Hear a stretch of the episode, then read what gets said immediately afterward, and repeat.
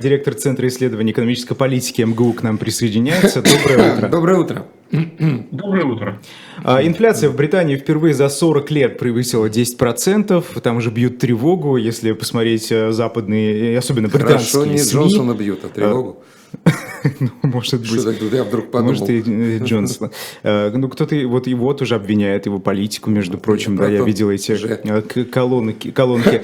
Везде на первых страницах всех практически СМИ, крупных британских, новости об инфляции. Мы видим ужа- ужа- ужасающую картину экономическую и в еврозоне рядышком, и в Турции. Что, что вообще происходит? Даже до Китая инфляция добралась. Кризис происходит, кризис.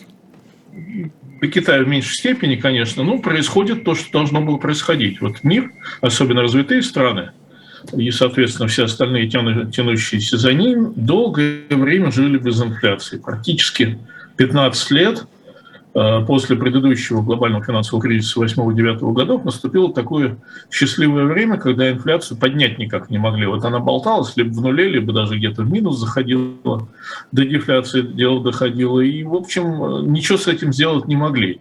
Э, Деньги, которые вбрасывались в экономику через финансовый сектор, они э, как-то там в финансовом секторе оседали, и экономика как-то не стимулировалась особенно, и, э, и цены не росли. И все, ничего, но даже докатилось дело до пандемии, когда э, понадобилось стимулировать уже не финансовый сектор, а широкие слои населения. Это раз. Ну и второе, скакнули цены э, на мировых рынках. Мы это прекрасно знаем, и энергии, и металлы. Э, И на выходе из пандемии мы получили сочетание из двух э, факторов. Первое – это вот глобальный рост цен на значительное число экспортных товаров, э, входящие в любой производственный процесс. И второе, мы получили э, скачок цен э, на э, товары длительного пользования. В Соединенных Штатах это особенно было ярко выражено, где подорожали машины поддержанные. А В Британии, как раз упомянутый вами, наибольший вклад в инфляционный скачок внесли цены на энергию. Вообще цены на энергию, они везде э, отличились. Ну, понятно, что мы в этом тоже приняли участие в организации этого глобального скачка цен. Э, Сегодня все-таки считается, что цены близки уже к пику, что центральные банки ими занялись э, всерьез, и даже э, цены на нефть и газ могут пойти вниз. Поэтому вот э, слово ужасающее, наверное, уместно в каких-то таких гиперболах, но не, э, не, совсем уж ужасно. Ужас, Ну, ужас. э, Смотрите, у Банка Англии, мне кажется, другое мнение. Они прогнозируют, что все-таки придется ключевую ставку поднять, э, как э, цитата, да, там было, «Ж- жесткие меры Так у продолжить них, у них применять». жесткие, они на 25, они, у них было 1, а стало 1,25. А, Вот это- 1,75. 1,75 уже? 1,75 уже, да. Ну, это жестко, конечно, для нашего уровня процентной ставки. Ну, слушайте, если это сравнить, с тем, что было... Действительно, с этим очень сильно запоздали. Они считали, что все это пройдет. Убаюкало всех э, вот эта дис- дисинфляционная э, пора, и поэтому и американский центральный банк пересидел с низкими ставками, и европейский, очевидно, и британский. Сейчас они будут, конечно, наращивать упущенное, это скажется на темпах экономического роста, несомненно, но я думаю, что инфляцию они так или иначе победят. Ну, бог бы с ними, они там как-нибудь сами справятся. Нас-то больше интересует Россия, как мне кажется, вот во всем этом. Да, на нас Выше как 15%. это- на нас как это все повлияет, вот это общемировое. Ну, у нас-то вообще все оптимистично. Вот Центральный банк у нас не теперь поднимает, а наоборот в обратном направлении двигает процентную ставку. Нет, если серьезно, у нас инфляция тоже на пике уже, судя по всему, была, и сейчас э, едет потихонечку с горочки. Э, Другое дело, что осенью могут начаться совершенно другие процессы, они уже э, сказать, продуцируются э, другими инфляционными факторами, нежели на старте пандемии, но поскольку сейчас такой мы находимся в вязком таком непонятном равновесии, когда вроде и цены застыли, и процентные ставки опускаются, и экономика тоже вроде как вязнет в первых э, потерях э, ВВП. Вот это из этой ситуации непонятно, как инфляция будет убираться, могут быть самые разные траектории. Мгм. А, Инфляция такой маркер э, перегретости и надвигающегося, возможно, кризиса. Вот о нем э, в Великобритании, по крайней мере, говорят. У нас он, нас он как-то затронет? Знаете, везде картинки очень разные. Вот если взять Турцию, то там инфляция – это маркер такой бесшабашной экономической политики имени президента Эрдогана.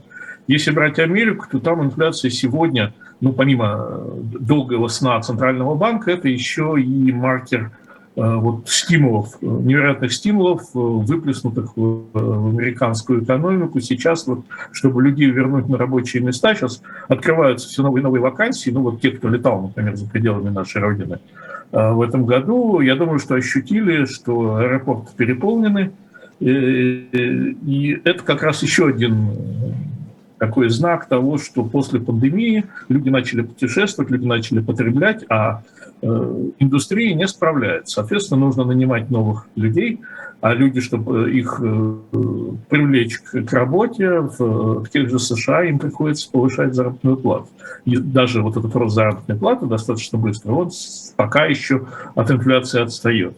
Это так что инфляция бывает, есть и признак такого перераспределения ресурсов в экономике и такой горячки, скорее близкой к пику экономики, нежели экономики, заходящей в кризис. Угу.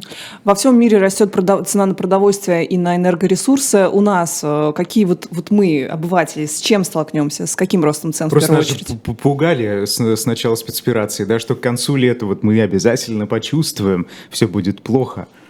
Конец лета. Ну, не знаю. Есть очень разные люди с разными чувствами и разные жизненные ситуации. Я думаю, что работники металлургии уже это почувствовали. Работники автопредприятий чувствуют это в полной мере.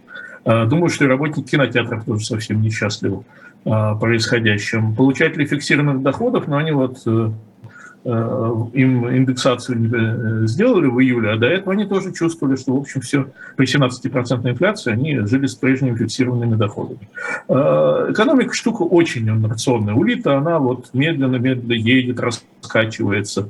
Но, как нас учили большевики с их диалектическим материализмом, количество рано или поздно переходит в качество. Эти небольшие, вроде бы незаметные для большинства Э, изменения рано или поздно приводят к очень нехорошим, глубоким качественным сдвигам, которые не заметить будет уже нельзя. Вы знаете, я сейчас смотрю интерактивную карту инфляции в Европе, и вот чем ближе страна к России, тем она краснее на этой карте. Совпадение? Вот, вот например, смотрите, Эстония 22,7, э, Латвия 21%, э, Литва 20,8%. Ну, Молдова, там еще Украина есть, да, между... Но вот в Молдове выше 30%. Ну, в Украине 45%. Почему так происходит? Ну, э, там Понятно почему, потому что дешевую энергию из России, относительно дешевую, конечно, э, приходится замещать сегодня более дорогими источниками, либо вообще от нее отказываться. Это естественно, что чем ближе страна находилась к России, тем больше зависимость от российских поставок она пользовалась, и поэтому вот ничего удивительного, опять же, нет. Энергетическая война есть энергетическая война. А что с Молдовой, скажите? Там вот Майя Санду, президент, обвиняет э, бывших правителей и говорит, что вот они совершенно э, энергетическую безопасность как-то не строили.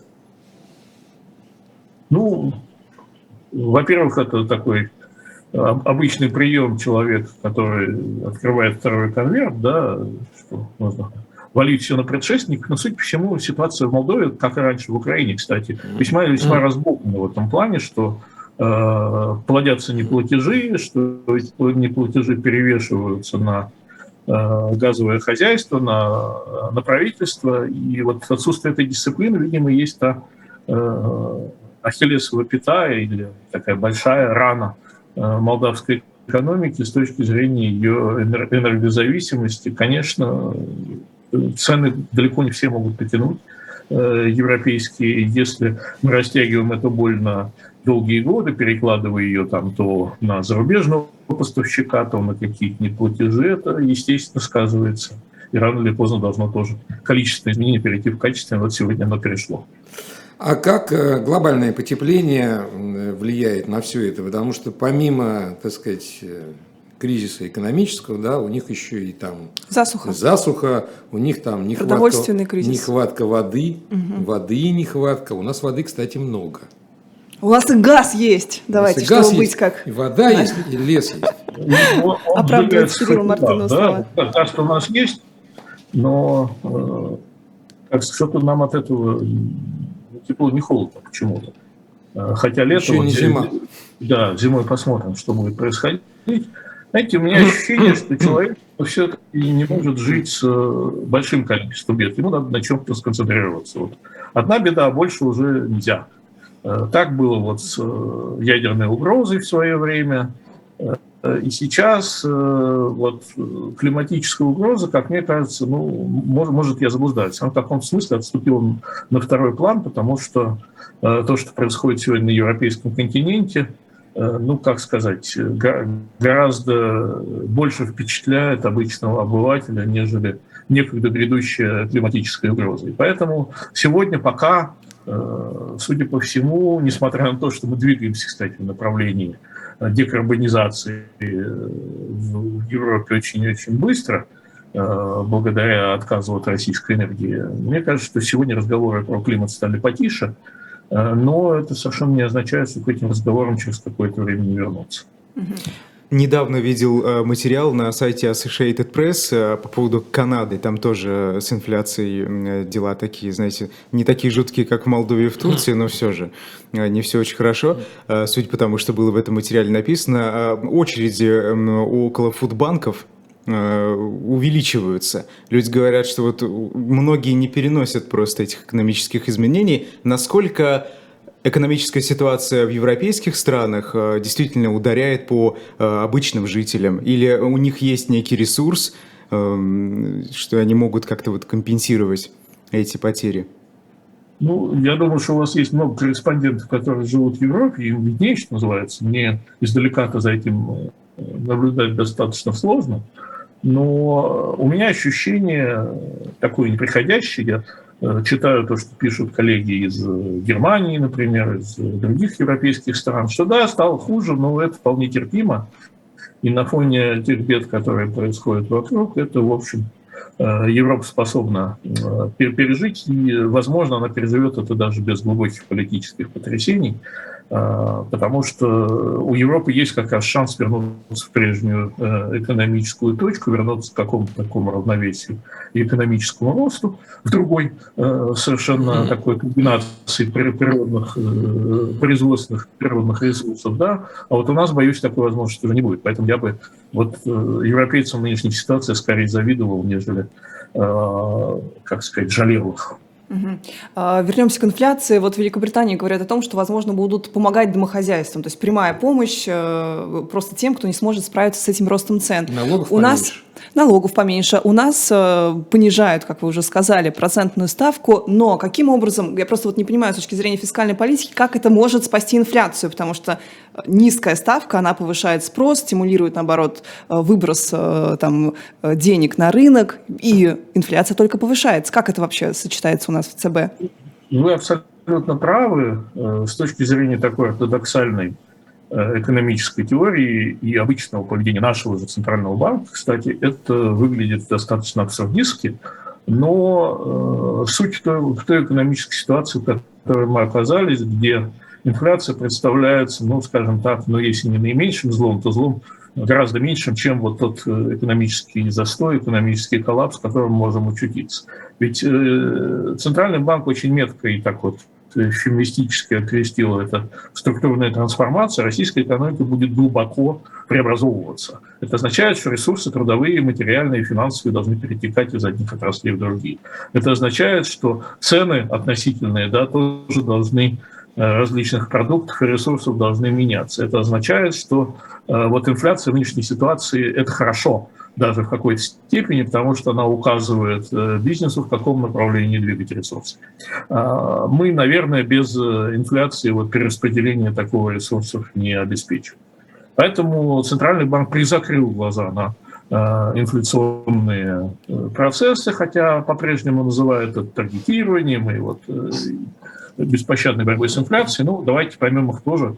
Э, у них ситуация не, непростая, им нужно, э, по-видимому, обеспечивать ну, очень сложные структурные преобразования в российской экономике. Ну и посмотрим, вы говорили про фискальную часть, это еще отдельная э, история, что будет делать бюджет в нынешней ситуации, мы сейчас с нетерпением аналитики ждем появления проекта бюджета на ближайшие три года. Вот там тоже будет интересно а, куда двинутся ресурсы, насколько, мы, насколько правительство позволит себе увеличить расходы и позволит ли оно себе их увеличить в достаточной мере. Вот это будет очень интересно поглядеть. Угу. Президент США Джо Байден на днях подписал этот самый долгожданный для демократов, да, и для республиканцев, наверное, для избирателей в первую очередь, а, закон о сокращении инфляции. Это более 400 миллиардов долларов. Извините, мне это напоминает анекдот. Товарищ полковник, остановите поезд. Поезд, стой, раз-два. Ну, вот как-то мне подождите, 400 миллиардов долларов инфляции просто приказали, стоит Байден, разные вещи. Байден приказал инфляции остановиться. 400 миллиардов долларов поможет? Ну, там не только на инфляцию, ну, справедливости ради, на климат еще, например, да, и так далее. Деньги-то бывают разные, да, не деньги, которые вы просто раздали людям, как происходило в пандемии, это деньги, которые э, прямо, непосредственно вылились на потребительский рынок и подхлестнули инфляцию. Инвестиции, которые заложены в описываемый пакет, они как раз носят другой характер, они э, направлены на реструктуризацию американской экономики, на то, чтобы она, э, ну как сказать, сманеврировала на ходу, и э, это как раз привело к тому, что цены стали расти несколько медленнее, особенно в потребительских секторах. Ну, давайте не путать политические лозунги с реальными экономическими процессами, Э, и позволим политикам э, называть свои придумки, нравится. А давайте вернемся на обывательский уровень. Э, как всегда, у нас многих волнует, что будет с долларом и евро. Какая нам разница? Нет, как, какая не... люди вкладывали когда-то а. деньги в доллары и в евро, да, нас все время учили. Если что, покупайте. Это вы имеете в виду, когда все на панике купили по 150, вот И на я, панике, да, и не например. на панике. Вот что дальше-то? Это хороший очень вопрос, на него тоже внимательно можно посмотреть. А проблема у этих людей, ну вообще у большинства, я думаю, российского населения, которые являются держателями хрустящих купюр, американского европейского портретом президента, да. Ну, и не только. Другие портретики, там, другие картинки. Э, это на самом деле инфляционные картины их тоже очень сильно затрагивают, хотя многие об этом не догадываются. Вот если вы держали в прошлом году, год назад примерно, э, американскую купюру вот с портретом президента Франклина 100 да. долларов, да, то сегодня это в лучшем случае 91 доллар по меркам прошлого года, и это надо очень хорошо понимать, что сбережение в хрустящих купюрах тоже, да, в долларах и в евро, оно тоже не безболезненно. А другое дело, какие сравнительные есть сейчас возможности у обычных потребителей, их тоже, в общем, не богато, прям скажем. Ну, мы, мы уже говорили с вами про соотношение инфляции и российских процентных ставок. Ну, сколько вы сегодня можете получить э, при 15 э, даже процентной инфляции, даже если она опустится до 12, ну, максимум, что вы сейчас получите на депозит, это 6-7 процентов. То есть тоже готовьтесь ну, уже к меньше даже. серьезному обрезанию того, что вам да. Э, принадлежит. И на этом фоне, конечно, вложить сегодня доллар и евро куда-то под процент очень-очень сложно, банки всячески от них отпихиваются. Но люди продолжают верить в американскую европейскую валюту, это народная мудрость, о которой вы говорили, она вполне может быть еще сработает, потому что, вы знаете, вот у нас инфляция, фу, прошу прощения, курс доллара был э, в феврале 75, по-моему, если правильно изменить, начало всех вот этих э, злоключений. Э, ну, давайте себе представим, страна э, полгода находится в состоянии военной операции. Страна построилась со всем остальным окружающим миром и находится с большей частью мировой экономики в состоянии санкционной войны. Страна лишилась половины своих валютных резервов. Вот может ли у такой страны быть курс национальной валюты крепче, чем был до этого всего? С моей точки зрения, нет. Поэтому люди, которые по-прежнему верят в доллар и евро, у них, видимо, есть основания так считать. А, Олег, можно я вот в контексте вложений обывателей спрошу вопрос? У нас на московской бирже э, объем торгов юанем превысил впервые объем торговли э, Евро. да, долларом. Долларом. Долларом даже. Долларом. Это о чем говорит? Э, это говорит о том, что мы попали в серьезную ситуацию с евро и долларом в первую очередь потому что вот, э, юаней за границей, особенно в наличной форме, их не очень много. Куда вы пойдете вот с этим юанем, вот попробуйте выйти с ним и найти обменный пункт, который вам этот юань на что-то поменяет. Это тоже, в общем, э, по- пока еще непривычная купюра. Российский центральный банк, он держит в юанях на сегодняшний момент, ну, он держал, м, наконец, прошлого года порядка 20% своих валютных резервов, что уже по мировым меркам чрезвычайно много. Э, У остальных там 2, 3, 4 процента где-то так. Вот примерно э, та- такая, такая же роль юаня в мировом валютном обороте на сегодняшний момент. Э, В Китае у нас население ездит, но все-таки это больше, э, по большей части азиатское население, а население азиатской части страны. А сегодня, тем более, поехать туда не очень просто и как-то на что-то поменять юань э, не, э, не слишком элементарная задачка. И пока юани еще ну, годы предстоят, чтобы он дорасти до статуса настоящей резервной валюты, и люди тоже понимают, что ну куда я пойду с этим юанем? Мгм. Что То есть просто вынужденная такая мера в условиях. Ну, чтобы не потерять. это вынуждено- чтобы не потерять. Э, Вопрос от э, слушательницы, точнее не вопрос, а призыв даже какой-то от Елены. Не помешало бы детям в школе по 10 тысяч рублей выдать? Дорого ведь все. Скажите, вот эти вливания, они во что в итоге выливаются? 20 даже лучше. В инфляции выливается. Нет, Э, вы понимаете, что все-таки инфляция э, для обычных людей – это вот гонка цены доходов. И, как известно, в России большая часть бедных, бедного населения – это семьи Поэтому, когда в пандемию были э, два раза сделаны вот эти выплаты семьям с детьми, э, я, который обычно критически отношусь э, к действиям российского правительства, я это категорически приветствовал по той простой причине, что это те бедные люди, которым нужно помогать в российских условиях в первую очередь. И поэтому всякие социальные выплаты, которые защищают людей, безвинно попавших в нынешней ситуации, да, это особенно семьи с детьми, я не могу это не приветствовать. И как отец троих детей тоже. Мгм.